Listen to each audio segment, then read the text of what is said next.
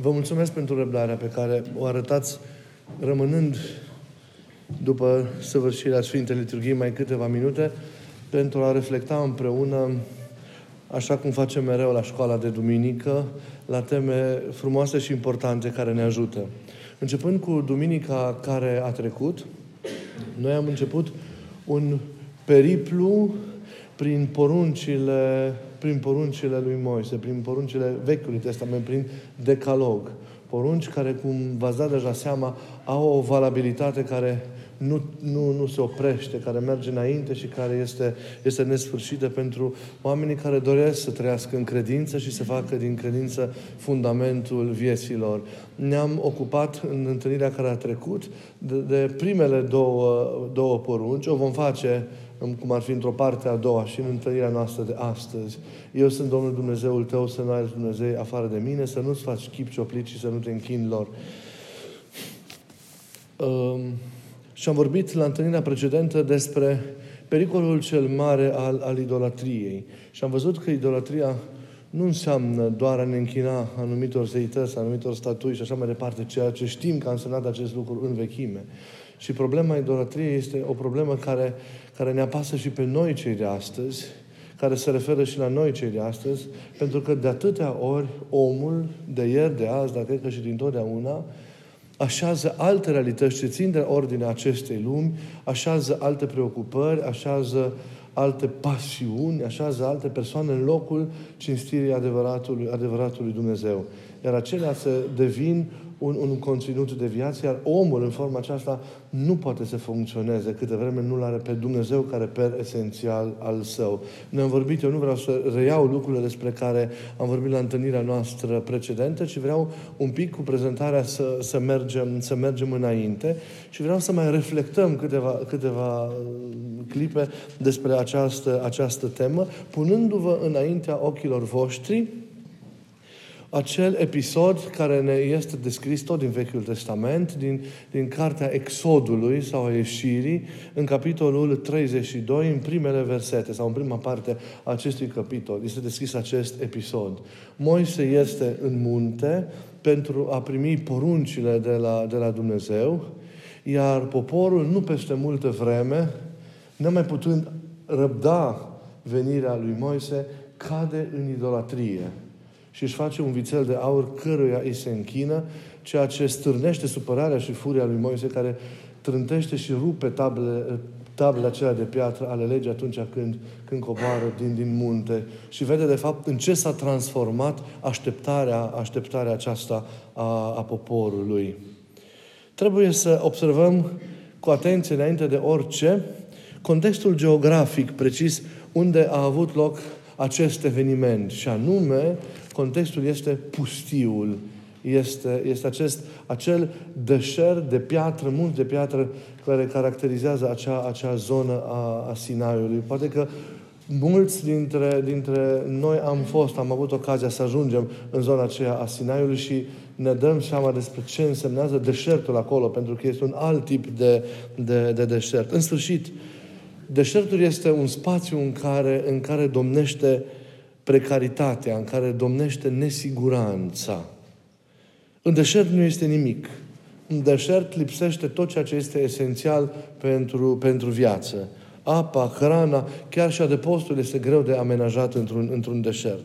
Deșertul produce neliniște, produce tulburare. Adesea, știm chiar și din experiența părinților care s-au nevoit în, în deșert, produce teamă trezește neliniști primare, cum, cum ar zice Domnul într-un alt loc din Evanghelie. Cu ce ne vom îmbrăca? Ce vom mânca? Ce vom bea?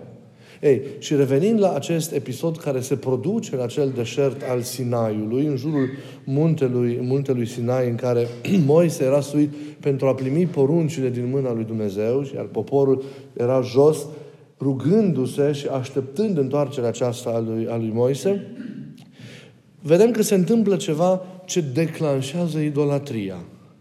Moise a întârziat să coboară, să coboare de pe munte. Întâlnirea cu Dumnezeu durase mai mult decât și-a socotit. A întârziat mai bine de, de 40 de zile în munte. Iar oamenii și-au pierdut răbdarea. Lipsește punctul de referință care era Moise, liderul, conducătorul, călăuza, călăuza sigură. Ei se simt pierduți, ei se simt oarecum debusolați în absența acestuia, se simt fără repere, se simt fără orientare. Iar în lipsa încredințării, ei nu se mai simțeau în, în siguranță. Și aveau nevoie, în gândul și mentalitatea lor de atunci, aveau nevoie de un suport. Iar în lipsa adevăratelor repere apar, cum știm probabil și din experiența vieții noastre, apar falsele repere, apar surogatele care dau un, un, un fals sentiment al siguranței. Poporul cere, știm această istorie, v-am și amintit-o pe scurt la început, cere un Dumnezeu vizibil pentru a se putea identifica, pentru a se putea raporta, pentru a se putea orienta. Și îi spun lui Aron, fratele lui Moise, care culmea era arhiereul lor, fă, fă pentru noi un Dumnezeu care să meargă în fața noastră.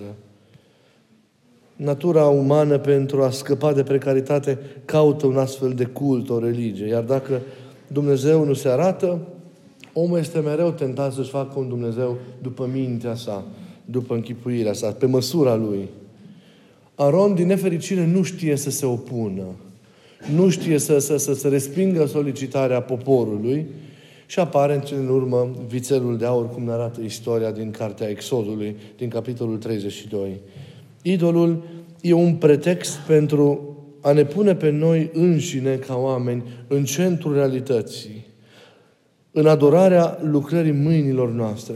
Vițelul pentru poporul Vechiului Orient, pentru popoarele Vechiului Orient, avea un dublu sens. Reprezenta rodnicia, reprezenta belșugul, energia și forța, dar înainte de toate, observați, vițelul era din aur. De aceea el este un simbol, arată și părinții acest lucru în tâlcuirile lor, un simbol pentru bogăție, un simbol pentru succes, un, timp, un simbol pentru putere, un simbol pentru bani. Aceștia sunt mari idoli ai lumii de ieri, ai lumii de astăzi. Succesul, puterea, banii sunt ispitele din totdeauna. Iată ce este vițelul de aur, simbolul tuturor dorințelor care dau cum vă mai explicam și la întâlnirea anterioară, iluzia libertății și, în schimb, reduc la sclavie. Idolul întotdeauna și întotdeauna reduce omul, reduce omul la sclavie. Pentru că se declanșează acea dependență în lipsa adevăratelor repere care produce rupturi lăuntrice care în cele din urmă sfârșesc prin, prin dezagregare și sfârșesc prin, prin moarte sufletească. Unde e problema?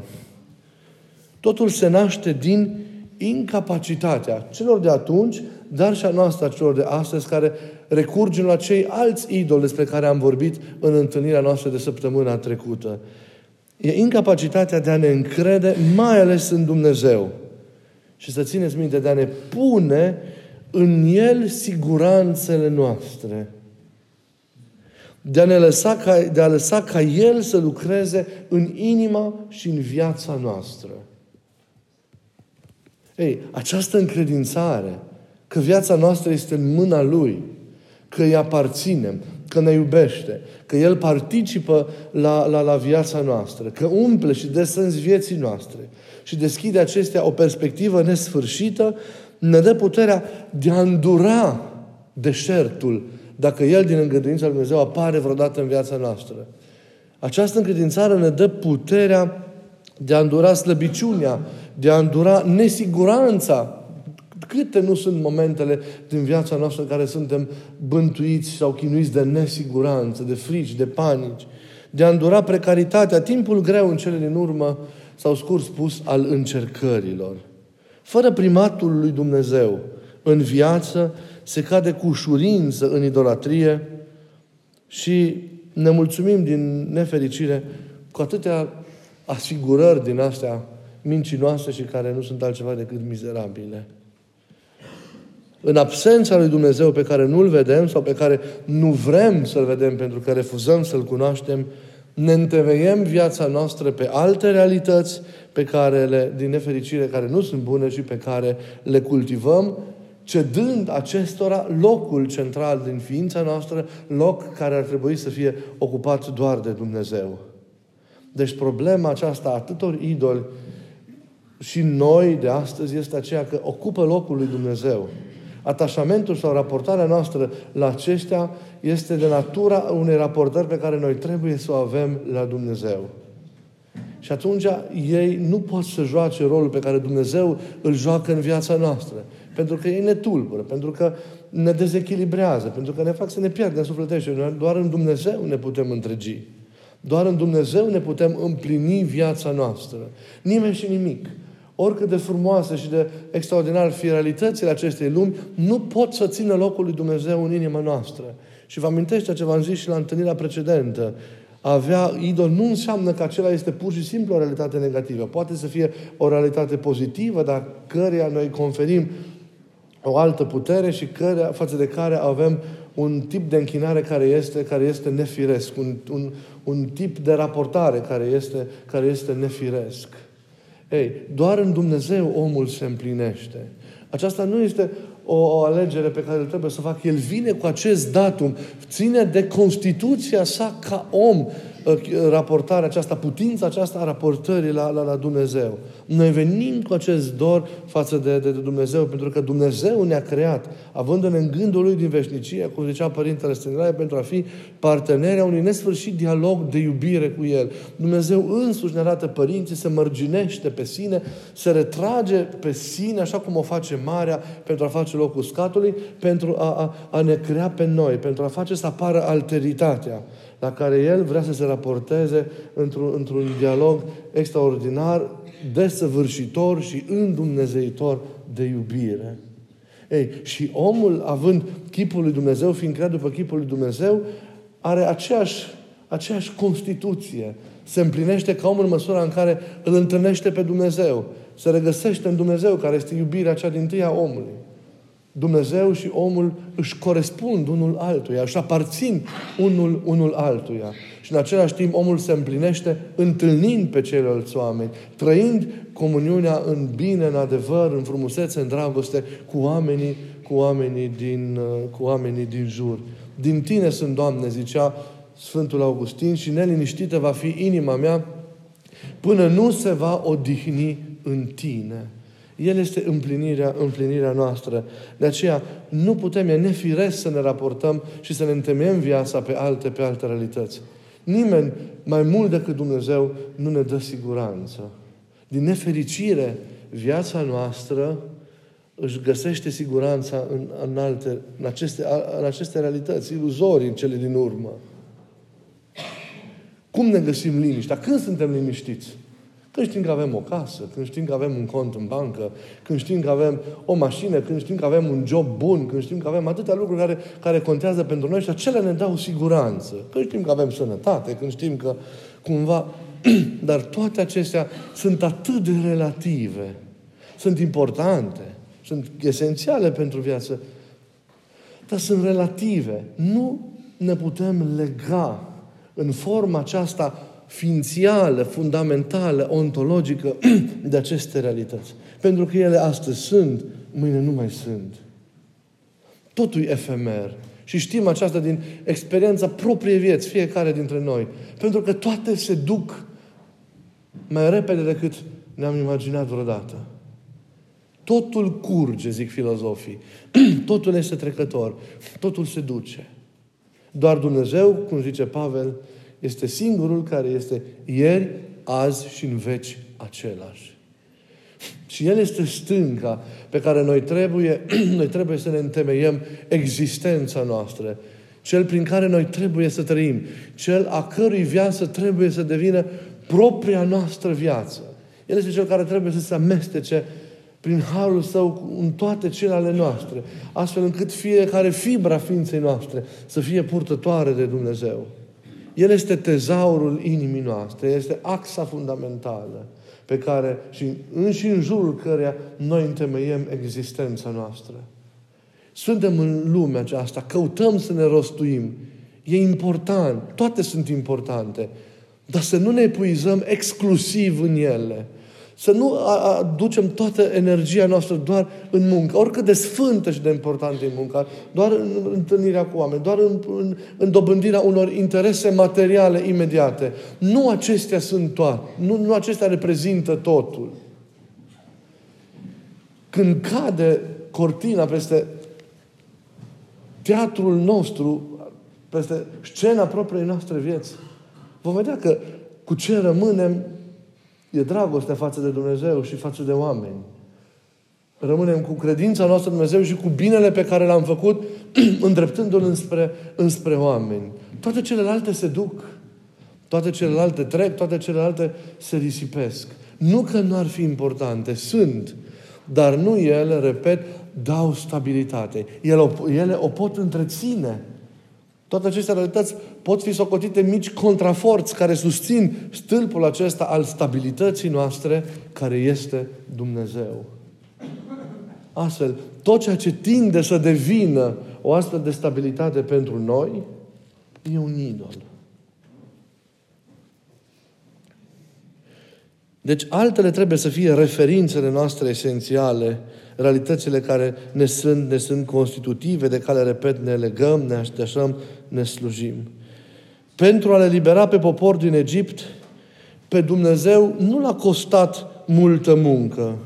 A făcut acest lucru, nu vorbim de acea robie în care au stat 450 de ani în Egipt și din care ieșind pe drumul către Canaan, ei au primit decalogul acesta. Pe Dumnezeu nu l-a constat multă muncă. El a făcut aceasta, cum știm, cu multă putere și cu multă dragoste față, față de popor. Dar țineți minte, marea muncă a lui Dumnezeu a fost să scoată Egiptul din inima poporului. Aia a fost marea muncă a lui Dumnezeu. Să scoată idolatria din inima poporului. Nimic nu, nu, nu, nu i-a provocat mai multe repulse lui Dumnezeu în istoria veche decât idolatria poporului. Dacă legătura dintre Dumnezeu și poporul ales era văzută în, în, în termeni nupțiali, în termeni de nuntă, ca o alianță iubitoare, orice derapaj al poporului în istorie, al poporului ales, uh, orice cădere în idolatrie, în neascultare, în abandonarea lui Dumnezeu, era văzută ca o înșelare a fidelității conjugale. Da? Relația cu Dumnezeu este o relație de iubire. Să nu lăsăm ca nimeni și nimic să nu ne fure această iubire care susține toate celelalte iubiri care sunt în viața noastră. La urma urmei, una e iubirea. Dumnezeu este iubire, care se manifestă atât de minunat în iubirea prietenilor, în iubirea soților, în iubirea copiilor, în iubirea creației, cu tot ceea ce aceasta, aceasta înseamnă. Să nu ne închidem în autosuficiență și când suntem în precaritate, cum a fost poporul în pustiu, în lipsă, privind la Cel care s-a făcut sărac pentru noi, privind la Fiul lui Dumnezeu, descoperim că a recunoaște propria slăbiciune nu e nenorocirea vieții umane, ci e condiția pentru a ne deschide la Cel care e cu adevărat puternic. Astfel, prin poarta slăbiciunii, intră în viața noastră, așa cum a intrat și în istoria poporului mântuirea lui Dumnezeu. În virtutea propriei insuficiențe, omul se deschide la paternitatea lui Dumnezeu. Libertatea omului se naște din faptul de a lăsa ca Dumnezeu să fie unicul Domn. Dumnezeu să fie unicul Domn. Și aceasta permite să acceptăm propria fragilitate și să refuzăm demonii inimii noastre. În slăbiciunea noastră, El trebuie să fie tăria noastră. El trebuie să fie ajutorul nostru. El trebuie să fie puterea noastră. Pe El să ne întemeiem mereu viața noastră. Lui să încredințăm nădejdile noastre. El să fie siguranța noastră, stânca noastră. Dacă privim la El, avem puterea mereu de a merge mai departe. De aceea nu deșertul trebuie să ne înspăimânte. Nu greutățile trebuie să ne înspăimânte. Ci starea noastră pe care de multe ori o alegem și o construim de a fi în afara lui Dumnezeu. Deșertul a fost și locul în care s-au nevoit părinții. Deșertul a fost locul în care Hristos l-a confrunt, s-a confruntat cu diavolul în Carantania. Deșertul e, e arena de luptă. Poate fi viața noastră de zi cu zi cu toate provocările ei. Deșertul este la polul opus grădinii frumoase și binecuvântate și răcoroase a Raiului. Cel care câștigă însă lupta în deșert, trans, nu se mută în Rai, transformă deșertul în Rai. Așa au făcut părinții. Trebuie să știm cum să, să supraviețuim în deșert. Și noi trăim în deșertul acestei lumi, în nebunia acestei lumi. Știți că unul din părinții dovnicei zicea că în vremurile din urmă pustia se va muta în lume. Cu atâtea provocări, cu atâta neliniști, cu atâta, cu atâta lipsă de siguranță, lipsă de, de, de adevărata fundamentare a vieții și așa mai departe. Nu e ușor să supraviețuiești în tumultul lumii, lumii acesteia. Dar deșertul trebuie să fie plin de Dumnezeu pentru noi. Știți acea întâmplare, v-am mai spus-o, relatată în Pateric, când un ucenic vine la duhovnicul său și spune, Ava, m-am trezit într-o noapte, ei stând în pustiu, și m-am înfricoșat. Mi-a fost frică, m-am tulburat de tot deșertul acesta nesfârșit. Și părintele îi spune, asta pentru că te-ai văzut singur și nu ai văzut că Dumnezeu este cu tine. Ei, Dumnezeu e cu noi și de multe ori ne temem că ne vedem singuri în toate vâltorile acestea. Pentru că adesea siguranța vieții noastre am pus-o în mâinile atâtor idoli care nu ne dau nici siguranță, de fapt, nici liniște, nici împlinire, nici mulțumire, decât din asta micuță și imediată, nu pe durată lungă, vine un moment în care ne tulburăm în forma aceasta. Pentru că tot această, acest fundament este înșelător. Nu ne putem întemeia viața pe astfel de realități. În urmă urme mincinoase și iluzorii. Și atunci suntem invadați de astfel de sentimente. Dar putința de a constata că Dumnezeu e Cel care umple viața, umple pustiul nostru și îl face un rai binecuvântat este extraordinară. Să poți să deschizi ochii și să-L vezi că El e acolo cu tine. Că El e parte la viața ta. Că e esențial în viața ta. Că e acolo. Că în viața ta El se simte ca și acasă. Că propria ta viață e, e propria Lui viață. Că îi aparții și El îți aparține. Și e acolo cu tine în fiecare moment. Dar trebuie să facem această mutare privind la, la, la modul în care se consumă istoriile noastre, de atât de tulburătoare această lume, să realizăm că trebuie să ne dăm pe noi la o parte și să facem loc Lui. Să lăsăm pe El să slujească. Pentru că am zis, egoismul cel mai mare idol. Egoismul susținut de mama lui care e mândria. Marele păcat și motorul și principiul propriu al păcatului. Și prin egoism se susțin toate celelalte patim, pasiuni, atașamente din acestea mincinoase și cu valoare imediată și doar pentru trup. Nimic pentru, pentru cele ce sunt mai mult decât aceasta. Să nu alegem, atenție, altceva în afara Lui. Siguranța noastră dincolo de, de, de o rânduire în viața a celor din jurul nostru, că e importantă și o rânduire aceasta în viață. Siguranța însă aia de plină, adevărată, profundă, să o găsim doar la El, doar în El. Dacă privim la El, nu ne vom scufunda niciodată în valuri. Dacă privim însă la valuri, neavându-L pe El, de fiecare dată ne scufundăm. Dar nu uitați, ca și către Petru, El vine călcând pe aceste valuri pentru a ne da mână. El e siguranța noastră.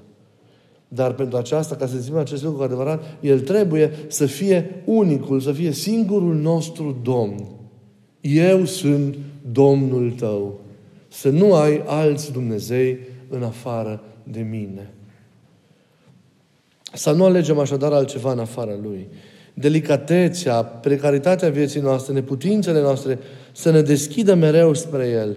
Și smerenia, pentru că trebuie să intri în starea de smerenie ca să te poți da pe tine la o parte. Smerenia despre care a fost vorba în duminica aceasta, da? smerenia ni-l descoperă mereu pe Dumnezeu. Mândria ni-l răpește și ne oferă variante mincinoase de idolatrie. Smerenia însă ne conduce direct la El, singurul Domn de care, cum am zis, trebuie să legăm, să legăm inima noastră. Să privim la El și să rămânem în smerenie ca să rămânem în cultul adevăratului Dumnezeu, în duh și în adevăr, în libertate și în dragoste. Să rămânem în smerenie. Smerenia ne păzește de idolatrie. Mândria creează idol, dintre care cel din tâi egoismul nostru pe care îl slujim cu timp și fără timp și față de care sacrificăm atâtea lucruri în viața noastră, atâtea realități frumoase, atâtea relații și așa mai departe, pentru că totul este în funcție de cum ne convine nouă. Nu pe noi ne întemeiem viața noastră. De aceea e important să păzim smerenia care ne păzește de idoli. Și o învățăm cum? Privindu-L pe El, pe Isus, pe Fiul Dumnezeu întrupat, care este smerenia întrupată. E chipul smereniei Tatălui. Domnul nostru este un Domn care slujește și care se face prin aceasta umil și ne învață și pe noi ce înseamnă smerenia și ce înseamnă slujirea ca manifestare a smereniei. Priviți-l pe el.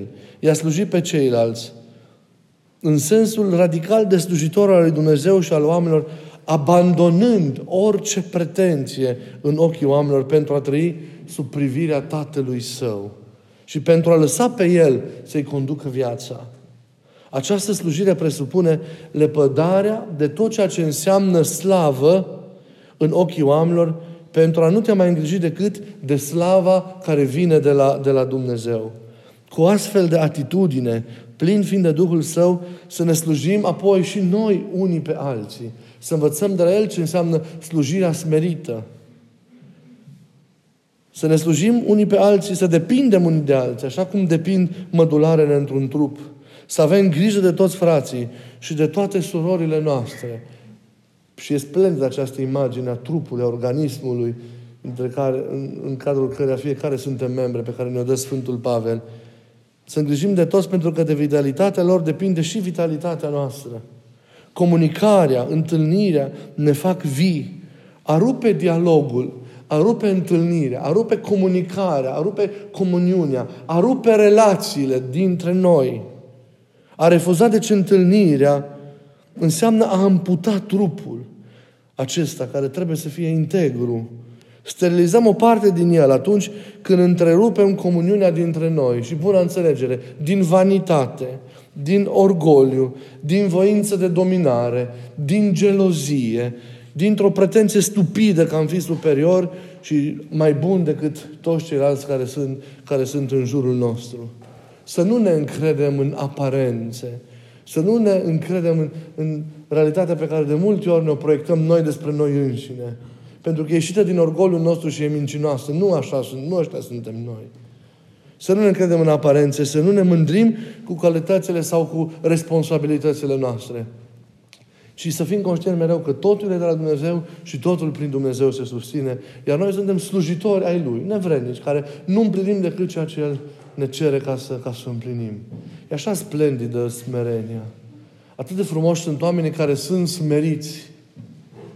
Pentru că vezi în prezența și în slujirea lor chipul lui Iisus care e prezent cu iubire în viața ta și care te slujește necontenit, fără pretenție, fără a aștepta cinstire, fără a aștepta o slavă în, în maniera și în, în, în înțelegerea aceasta omenească. Haideți să învățăm smerenia care ne înalță. Și să fugim de mândria care nu e partea lui Dumnezeu, e partea diavolului în viața noastră. Dacă mândria e felul de a fi al celuilalt, smerenia este felul de a fi al lui Dumnezeu. Al lui Dumnezeu de la care pleacă toate, prin care se susțin toate și la care se întorc, se întorc toate. Să rugăm pe Domnul să ne învețe smerenia și Duhul Său să ne ajute ca mereu să stăm înveșmântați în ea, pentru că câștigăm cerul și ne ferim de idolatria care face atât rău, atâta rău în viața noastră. Iar în această idolatrie, cel mai mare idol suntem noi. Iar noi, până nu înțelegem că cea mai mare luptă o avem de dat cu noi, înainte de orice, nu începem cu adevărat să trăim duhovnicește. Ne vom frânge mereu în nesfârșite începuturi, fără a merge consistent înainte. Cea mai mare luptă e cu noi. Pentru că noi, de multe ori, devenim proprii noștri zei, proprii noștri idoli. Să ne dăm la o parte și să lăsăm pe Dumnezeu și să lăsăm pe ceilalți să devină centrul vieții noastre, iar noi să le slujim. Și veți vedea cum totul se transformă, cum totul se noiește, cum totul se împlinește, cum totul intră în sfârșit în rânduiala normalității, așa cum a vrut-o Dumnezeu de la început. Să ne dea Dumnezeu bucuria împlinirii prin trăirea smereniei în viața, în viața noastră. Vă mulțumesc pentru, pentru răbdarea pe care ați avut-o în amiaza aceasta și să vă rugați pentru noi.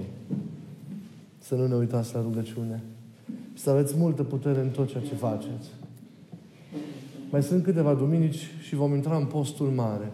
Practic, cu această duminică, nu, cu duminica trecută, cu al lui Zaheu, am început șirul duminicilor care ne pregătesc pentru postul cel mare, care este, așa cum a zis și Părintele, o, o veritabilă călătorie duhovnicească către învierea lui Hristos, către întâlnirea cu Hristos în taina patimii, a morții și a învierii sale. E o călătorie care trebuie să ne transforme pe fiecare dintre noi. E o școală, iată, smerenia pocăinței, la care noi ne înscriem în fiecare an și pe care o frecventăm în fiecare an pentru a ne schimba viața. Sunt câteva duminici în care trebuie să ne pregătim. Pentru ca să avem în desagă, ca unii care bine trebuie să călătorim tot ceea ce avem nevoie.